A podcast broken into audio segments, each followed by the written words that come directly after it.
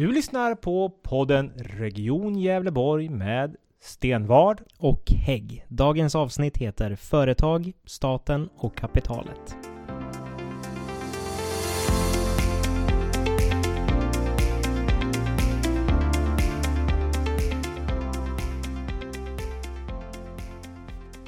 Välkommen till majavsnittet av vår podd. Eh, Alex, hur är det? Jo det är bara bra. Jag har ju hunnit med att vara sjuk mellan eh, det här avsnittet och det förra. Visade symptom på coronavirus, så jag stannade hemma en vecka. Men nu är du frisk. Nu är jag frisk, har varit ett tag. Eh, jag ska inte säga att jag haft coronavirus, det kan jag inte vara helt säker på. Jag testar mig inte, utan jag följde de rekommendationer som finns. Och Höll dig hemma. hemma. Ja. Men det, jag hade ju gärna testat mig. Och en fråga som vi moderater driver här inom regionen och på nationell nivå är ju att vi måste utöka testningen. Som Ulf säger, testa, testa, testa. Precis. Ja. Hur är det med dig då? Det är bara bra. Jag har hållit mig frisk, har sluppit att vara hemma så. Eh, men annars är det bra. Det börjar närma sig sommar snart här och man eh, ser fram emot lite värme och sol och eh, idag skiner ju solen så att... Ja, och vi är instängda här på kontoret bakom ja. våra gardiner. Idag ska vi prata lite grann om eh, Coronas effekter på, på företagande. Mm. Eh, vi vet ju att företag och företagande och företagare är oerhört viktiga för att skapa välstånd i, i Sverige och i världen och i, i vårt län. Och vi har haft ett samtal du, med eh, Företagarnas regionchef i Gävleborg och Dalarna, Eva Cooper. Ja. Eh, för att lyssna av hur läget är och eh, det bästa är väl att lyssna av med de som vet hur det fungerar. Ja. Vi lyssnar på den och så återkommer, återkommer vi. Välkommen Eva Cooper till våran podd som handlar om just regionen, om vad som händer här och aktuella frågor. Och eh, i de här coronatiderna så är vi lite nyfikna på hur läget är ute i länet bland våra företag och företagare. Det är en speciell tid vi är just nu då. och eh, hur är din uppfattning? Hur ser läget ut? Hur är utmaningarna? Ja, vi brukar beskriva det som att det är i lite grann olika cirklar som företagen befinner sig i. De, det finns en hel del företag som faktiskt inte har blivit speciellt berörda eller snarare att det faktiskt till och med går bättre just nu än det har gjort tidigare. Där finns det ju till exempel många företag som livsmedelsbutiker, eh, de som har varit snabba på en omställning och börjat producera skyddsutrustning till exempel, någonting som har en stark efterfrågan. Även viss näthandel, till exempel de som är inriktade på naturupplevelser och vandringskängor och så vidare. Där ju, eftersom människor ska vara hemma vid och eh, hemestra och eh, inte kan göra speciellt så mycket annat än att vara ute och promenera och vandra i naturen så är det som ett ordentligt uppsving där. Så där finns det en grupp företag som vi absolut inte ska glömma bort. Sen finns det ett steg närmare krisens epicentrum. Där har vi de företag som jobbar mer med tjänster eller produkter. Eh, man skulle kunna kalla det, till exempel kunna hitta bilförsäljare där. Eh, man kan också hitta de som jobbar mycket med reklam och PR. Det är ganska lätt för konsumenten oavsett om det är privatpersoner eller företag att skjuta upp på den här typen av köp. Så de här, man kan se att eh, deras eh, intäkter har fallit upp till 40% minskning. Det har varit en minskning ordentligt, men det har inte varit den här riktiga krisen, riktiga panikkrisen. Åtminstone inte ännu. Sen har vi kommit till eh, krisens hjärta. Och där har vi ju de mest tydliga är väl förmodligen besöksnäringen. Men även alla inom de kulturella näringarna. Scenerna är stängda. Eh, alla, och alla som jobbar, eh, det är inte bara en artist eller en skådespelare som blir drabbad. Ljudtekniker, de som jobbar med catering till, till de kulturella näringarna och besöksnäringen, hotell, events, allt möjligt sånt. Där har vi många företag som har tappat upp till 100 procent av sina intäkter. Och för många av de här var det också någonting som hände från den ena dagen till den andra i princip. Man kan ha haft jättestarka månader de första månaderna på året. Sen stoppade det fullständigt. Hur ser det ut med konkurser och sånt? För jag antar att det är väl någonting som kommer nu i de här som en konsekvens av det här? Ja, precis. Och jag tror tyvärr är det så att det är framförallt någonting som vi kommer se mer av längre fram. Än så länge så har det inte varit någon nämnvärd ökning och det beror ju naturligtvis på också att det finns en palett med åtgärder som man kan försöka arbeta med tidigare. Att gå i konkurs är ju för många ens absolut sista utväg och när det finns möjlighet att eh, kanske korttidspermittera personalen till exempel och på så sätt också kunna få både personalen och företaget att överleva så är det naturligtvis sådana saker som man testar först. Eh, så än så länge har det inte varit speciellt stora, stora effekter där. Och förhoppningsvis så är det ju inte alldeles för många företag som går i konkurs heller. Vi hoppas ju att de överlever. Ja. Är det någon specifik bransch man kan se bland de få konkurser som har varit att det är någon bransch som eh, sticker ut?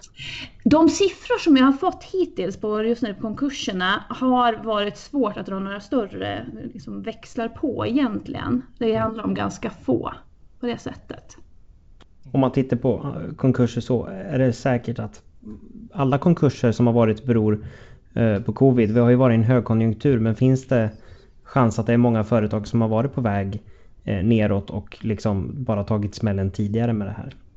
Det har ju varit framförallt väldigt många butiker har ju ganska lång tid haft en tuff period även om det har varit högkonjunktur. Det har ju varit ja, men många klädbutiker till exempel har kunnat ha kämpat rätt mycket de senaste åren, en hel del av dem.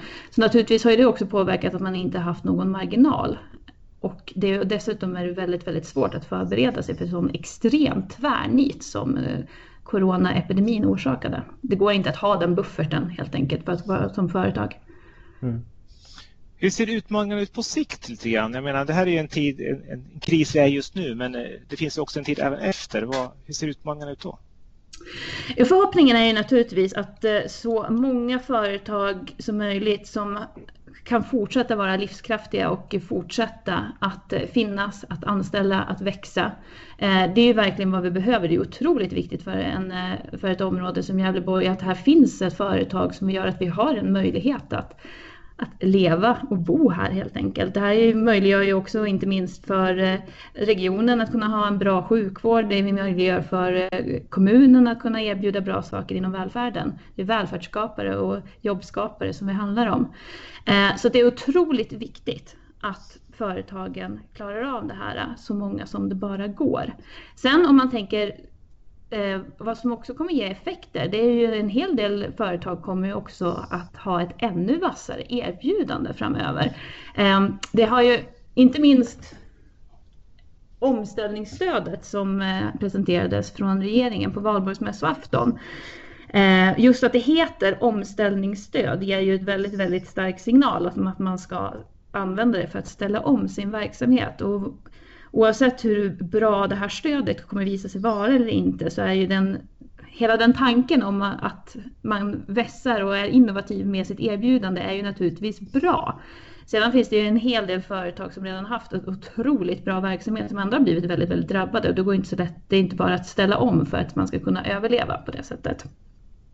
Men eh, digitala möjligheter är möjligheter för väldigt många, så är det. Mm. Och man tänker man då på, på det regionala perspektivet så har vi också infört ett omställningsstöd. Mm. Eh, hur, hur tänker ni kring det? Jag, tycker, jag har varit väldigt imponerad faktiskt, både utifrån hur regionen och eh, hur många av kommunerna har varit både snabba och eh, väldigt, väldigt lyhörda och man har verkligen arbetat tillsammans. Eh, sen så kan man säga generellt sett, eh, det här gäller inte bara Region Gävleborg utan generellt sett i landet, så finns det problem med att många av de eh, stödsystem som finns är alldeles för krångliga och för byråkratiska. Det tar väldigt lång tid för en företagare att eh, fylla i de ansökningar som behöver, de blanketter som finns. Det kan man behöva så att man ligger ute med pengar. Det är till och med så att på vissa ställen i landet så motsvarande omställningsstöd kan användas för att handla, upphandla en konsult som kan hjälpa en att söka pengarna. Det är liksom en sån rundgång. och på något vis tydliggör det att det är ett problem i systemet.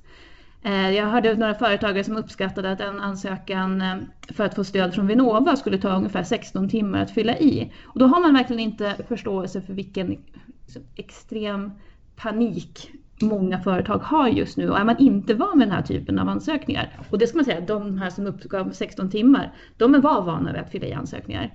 Då kan det här vara en otrolig djungel att ta sig igenom. Och det är inte så lätt att eh, alltid hålla huvudet kallt som man kanske behöver för att fylla i blanketter rätt. Om man just nu håller på att kämpa för sitt företag, sitt livsverks överlevnad. Är det någonting eh, specifikt mer som vi som eh, region skulle kunna göra för företagen mer än det vi har gjort hittills? Så är det något konkret som du som från företagarnas sida har som man skulle kunna peka ut att det hade, liksom, det hade varit bra om regionen gjorde? Ja, alltså det är jag ska, ja, jag skulle verkligen säga att man har gjort väldigt mycket bra saker och framförallt har man också stöttat kommunerna i en hel del av de sakerna som de behöver göra också. För många gånger så är ju kommunerna ännu närmare ännu mer tydligt kontantstöd. Eh, just eftersom till exempel då stödet från Region Gävleborg, där behöver man eh, ligga ute med de pengar som man, sök, eh, som man sedan söker. Man får, får dem i efterhand. Och det är en hel del företag som har problem med det. Likviditeten är en, är en akut fråga. Och mm. just ett mikrolån där man inte behöver lägga ute hade underlättat. Så du menar att det är mer lån än vad det är rena kontanta bidrag så att säga? Ja, eller båda ska jag säga. Ja. Det, är, det är ju Almi har ju en hel del bra lånmöjligheter och lånen är inte, möjlig, är inte det som är lösningen på allting. Man ska inte skuldsätta sig eh, alldeles för mycket. Det kan också bli rena rama lyxfällan för företagen på så sätt. Eh, men bra med olika möjligheter på det sättet och, kanske, och där skulle jag både kunna sätta ett kontantstöd eller ett, ett kontantlån. Mm. Finns det någonting som företagen skulle kunna göra bättre? Du som jobbar på Företagarna, som du ser att många företag kanske missar att de skulle kunna göra annorlunda själv? Ja, Ja, vad jag ska faktiskt säga är att eh, det är väl alldeles för många som missar att de ska vara medlem i Företagarna. Det är faktiskt jättebra stöd för dem. Eh, vår juridiska rådgivning har, arbetar otroligt bra just nu och eh, det är ju en extremt efterfrågad förmån. Och genom att få den typen av stöd eller förmånerna som vi arbetar, som vi också erbjuder våra medlemmar, eller mycket av det arbete som vi gör för att förbättra det lokala företagsklimatet, det gör ju faktiskt, det underlättar ju för företagare. Så att eh, det, det skulle jag säga är väl det som en del gör fel. Får man provocera lite grann, är det inte också så att man får skylla sig själv som företagare om man inte har byggt upp en buffert innan? för att kunna, komma, kunna klara av dåliga tider? Jo, men det här är inte vilken dålig tid som helst. Eh, Nej. Det här är inte att det har gått ner lite grann. Om du tänker dig till exempel inom besöksnäringen där hotellen har tappat mellan 85-90 procent av omsättningen om man jämför med hur det såg ut i april förra året. Det, det skulle innebära att de skulle ha behövt sätta av pengar, nästan alla, all vinst 10-20 års tid, aldrig gjort någon investering, aldrig anställt någon ny. Nej det är inte det, det typ av näringsliv som vi skulle vilja ha heller. Det visar lite grann på vad svårt det hade varit att ha den typen av buffert. Självklart ska det finnas lite spelrum och det har de allra flesta företagare. Men det här gick inte att förbereda sig på. Nej. för det är ofta det debatten kan bli också. Vi får se vad debatten tar vägen framöver om det kommer vara en sån, sån diskussion. Mm. Så att, men, men det är bra att höra liksom att det, hur, hur, hur det ligger till. Eh, en annan fråga som vi brukar prata om ofta politiskt, jag vet inte hur, hur viktig den är egentligen så, men det är intressant att höra din reflektion på det. Det är ju företagsklimatet och vi är ju ett län med kommuner som ligger väldigt dåligt till när det gäller just företagsklimatet. Mm. Hur viktig är en sån parameter för företagens fortlevnad långsiktigt? Ja, jag tror att den spelar roll utifrån egentligen stoltheten eh, kring att vara företagare i just eh, sitt län. Jag arbetar som regionchef i två stycken ganska lika men rätt olika län också. Jag jobbar både i Dalarna och Gävleborg. Eh, och eh, en sak som jag tror är en styrka som inte alltid finns i kommunerna i Gävleborg men som man har mycket mer större utsträckning i Dalarna är att man är otroligt stolt över Dalarna. Och man är otroligt stolt över Rättvik till exempel, om man är företagare i Rättvik eller om du är politiker i Rättvik eller om du är tjänsteman i Rättvik. Så det är ganska enkelt att samarbeta, att jobba tillsammans och att liksom hitta bästa lösningarna för att eh, det ska bli ett lokalt företagsklimat. För alla är så överens om vilken riktning man ska gå. Eh, och det här syns om man tänker då eh, till exempel på Svenskt Näringslivs ranking så syns den här jämförelsen ganska tydligt också där Dalarna ligger, många kommuner ligger väldigt, väldigt högt upp. Eh, Medan vi i Gävleborg är lite mer vana vid att vi har ganska mycket jumboplaceringar. Mm. Eh, för att det är ju en attitydsundersökning och då är det ju också attityder som påverkar det. Mm. Och det där är ju inte, vi är ju alla en del av det hela. Vad kan vi göra då på regionalpolitisk nivå? För att menar, det mäts ju på kommunal nivå men det är väl klart, mm. vi tittar ju på samtliga länets kommuner och ser hur förändringarna ser ut. Men vad kan vi göra på det regionala för att hjälpa ja. till med det här? Precis. Vi kommer, företagarna släpper varje år tillsammans med Swedbank och Sparbankerna Småföretagsbarometern. Så nästa barometer kommer någonstans runt den 10 juni och det är ju då på det regionala planet. Så att eh, där företagare själva beskriver dem på sin syn på konjunkturen och de närmaste 12 månaderna men också vilka typer av tillväxthinder man handlar om. Så jag säger att just om man ska ta helheten så är ju det också en bra undersökning för regionen att kika på. Naturligtvis. Mm. Om jag, eh. ja, mm. om jag kan flika in med en fråga. Ser man några... Vi har pratat lite om livsmedelsbranschen, vi har pratat om när, äh, näthandel äh, och så vidare. Lite grann äh, olika branscher som har växt lite och fått det ja. bättre. Finns det några möjligheter med att coronaviruset kom som det gjorde för företag om det sträcker sig över branscher och om det finns möjligheter efter Corona som kanske inte hade funnits annars? Det är en väldigt bra fråga.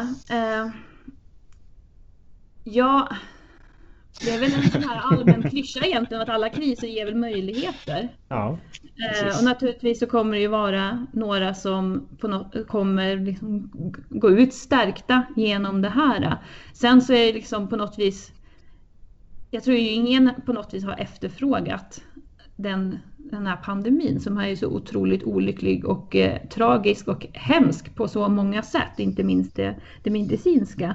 Men eh, jag, och dessutom så är det ju också beroende på hur lång tid eh, den kommer att pågå och hur lång tid vi kommer att ha restriktioner så är det ju inte säkert att de som har varit vinnare hittills fortsätter vara det. Till slut har ju alla renoverat sina kök och eh, köpt vandringskängor och eh, visst, vi kommer fortsätta köpa mat, men det kanske liksom ändå, det är inte den här hamstringen av toalettpappernivån, utan det blir liksom det, ungefär som det har varit tidigare. Mm. Så, så det kanske är mer en stabilitet. Mm. Mm. Ja. Vad, vad vill du skicka med oss då? Någonting annat på den regionala nivån som vi kan göra, som du känner, som du efterfrågar? Jag tycker att det är eh, otroligt bra att ni fortsätter vara eh, engagerade i och tydligt engagerade i regional tillväxt kring det. Det är ju naturligtvis fortfarande finns det ju en, eh, och det är inte speciellt konstigt eftersom sjukvården är så dominerande, men de flesta tänker ju på att en region slash landsting jobbar med det helt enkelt. Det är enbart. Eh, men eh, jag tycker det är jätteviktigt att man har, tar ett helhetsgrepp som en region kan göra. Eh, så fortsätt göra det och fortsätt vara nyfikna. Lyssna på vad företagen säger och har att säga. Det är mm. det bästa sättet att, att utforma sina strategier. Jättebra. Mm. Ja, det, vi kanske skulle ha ett helt separat del där vi pratar om tillväxt och vad vi kan göra tillsammans för att skapa tillväxt. Men det får vi kanske återkomma till sen. Framöver, för, det, för det, precis, det är ett väldigt intressant ämne vad man ja. kan göra för de delarna. Men Eva, eh, tack så mycket för att du tog dig tid och, och eh, hörde av oss i de här tiderna och berättade lite grann dina tankar och idéer om vad vi kan göra och framförallt göra tillsammans för att eh, stärka näringslivet och företagandet och företagare i, i vårt län. För de är ju en oerhört viktig spelare och det skapas väldigt mycket jobb och tillväxt just i bland företagen. Tack för så, att fick vara med. Tack så mycket. Tack så mycket. Det var vårt samtal med Eva Cooper, regionchef för Företagarna i Gävleborg och Dalarna. Ehm, det var intressant att höra lite olika beskrivningar lite grann av verkligheten för hur den ser ut i främst inom olika branscher. Vissa branscher fick vi ju höra i början av avsnittet eh, faktiskt går bättre mm. i den här krisen än vad de gör i vanliga fall. Men de allra flesta branscher eh, har ju fått eh, en del problem att handskas med i och med den pandemi eh, vi nu går igenom. Men Patrik, har du några andra reflektioner över det vi nyss har samtalat med Eva om? Det är intressant att höra just då hur olika företag och olika branscher upplever situationen. Och jag ska säga, jag trodde nog att eh, det skulle vara värre än det vi fick berättat här. Men eh, vi har nog inte sett det sista än när det gäller just företagande. Man har ju alltid en, en buffert att klara den första tiden. Och eh, det har även varit ett del stöd som eh, också varit väldigt uppskattat i, och nödvändigt för att företagarna ska klara av det här. Eh, samtidigt hör vi också hur komplicerat det är med de här stöden. Alltså det är inte enkelt direkt att Nej. ta del av dem. Såväl våra stöd på regional nivå men också på nationell nivå. Så jag tycker det var väl en intressant bild och det är också intressant att höra vad vi kan göra för mm. att göra det här bättre. Mm. Hur tänker du då? Är det en specifik grej som jag hakade upp mig lite på, det var när man pratade lite grann om eh, Gävleborg kontra Dalarna. Eva pratade lite grann om så stoltheten över att vara företagare om man ska tolka det på det sättet. Och det var bara egentligen, jag drog en slutsats jag egentligen inte har någonting belägg, något belägg för. Eh, eller någon fakta att backa upp det med. Men det kan, kan det finnas någonting med att Dalarna är både region och eget landskap. Att det finns någonting tillsammans. Är vi liksom... Och så man var stolt företagare stolt... i Rättvik eller Dalarna. Ja, ja, för det är liksom Dalarna. Det är ju både ett län och ett landskap vi i Gävleborg, vi har ju två landskap, vi har ju Gästrikland och Hälsingland. Och jag tror att rent allmänt om man frågar en vanlig person på stan så tror jag att man ser på sig själv kanske som en Gävlebo eller som hälsing. Att Gävleborg det är liksom länsstyrelsen och vi i regionen. Det, alltså Gävleborg är ett ganska byråkratiskt begrepp. För landskap går lite mer att ta på så än vad det går att ta på liksom man är stolt Hälsingeföretagare men inte Gävleborgsföretagare. Ja, jag tror nog att det kan finnas ja. eh, någonting i det. Ja, det är, en intressant mm. reflektion det där. Eh, och det var just i sambandet med, det handlar om att man, det gick så mycket bättre i företagsklimatet. För det var ju mm. det vi pratade om också, hur, hur företagsklimatet utvecklas mm. i, i vårt län. Och vi ligger ju riktigt illa till. Eh, och eh, vi lyckas ju inte lyfta oss heller i våra kommuner. Och det är frågan vad vi kan göra. Men eh, ja, den där får man nog ta med sig. Vi får byta namn på, på Gävleborg. Till Region Gästrikland Hälsingland ja, kanske? Ja.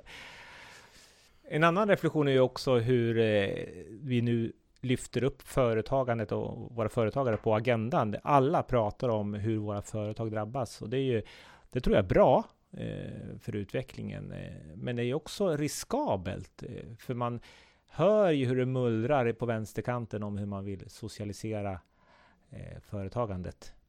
Det har vi hört från nationellt håll att man har börjat prata om att man vill socialisera företagande. Jag tror också att det är att befara att man kommer komma, inkomma med förslag från vänsterhåll, både från regeringen och från de, den styrande majoriteten här i regionen att man vill höja skatten.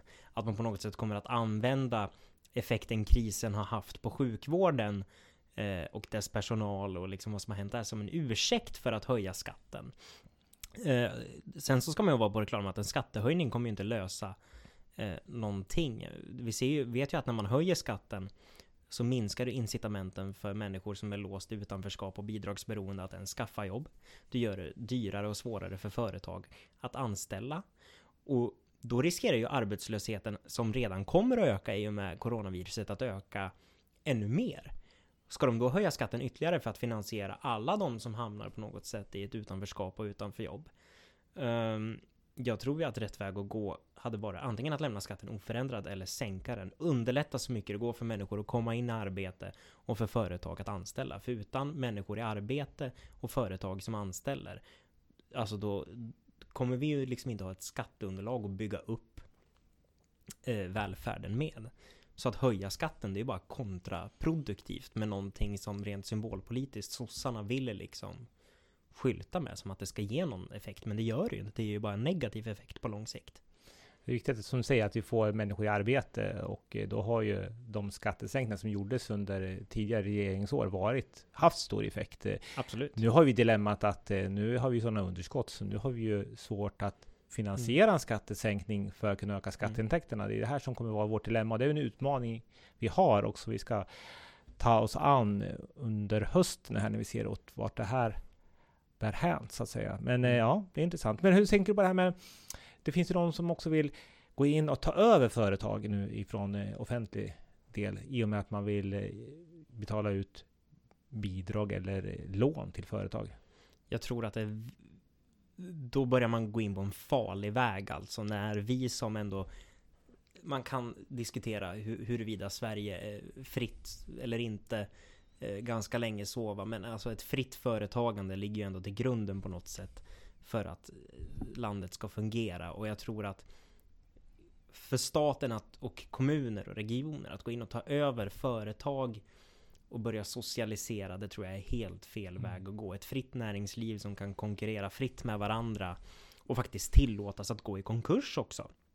Eh, det tror jag är ytterst nödvändigt för att ekonomin ska kunna, ska kunna rulla på ett fungerande sätt. Men som Eva säger så är vi i ett extraordinärt läge just nu där eh, så pass mycket företag och så många branscher i hela världen har stora problem som man inte kunde förutspå skulle komma. Och mm. som hon sa, över en natt så går man mm. från 100 till noll intäkter. Mm. Så att det, det, här är utmanande och då måste nog vi i samhället ställa upp och se till att det, vi ja. klarar av krisen tillsammans, reder ut stormen för att sen göra omstart som man pratar om också inför eh, att, efter coronatiden. Att ställa upp för företag, det tycker jag också att man ska mm. göra. Men jag tror inte att, att ta över företagen är att ställa upp för dem. Då tror jag mer på att ge dem stöd ifrån statligt håll. Men att gå in och ta över hela företag har jag svårt att se att det skulle hjälpa på lång sikt. För då om man tänker när krisen är över då, ska man då avsocialisera dem, omorganisera dem helt och släppa ut, alltså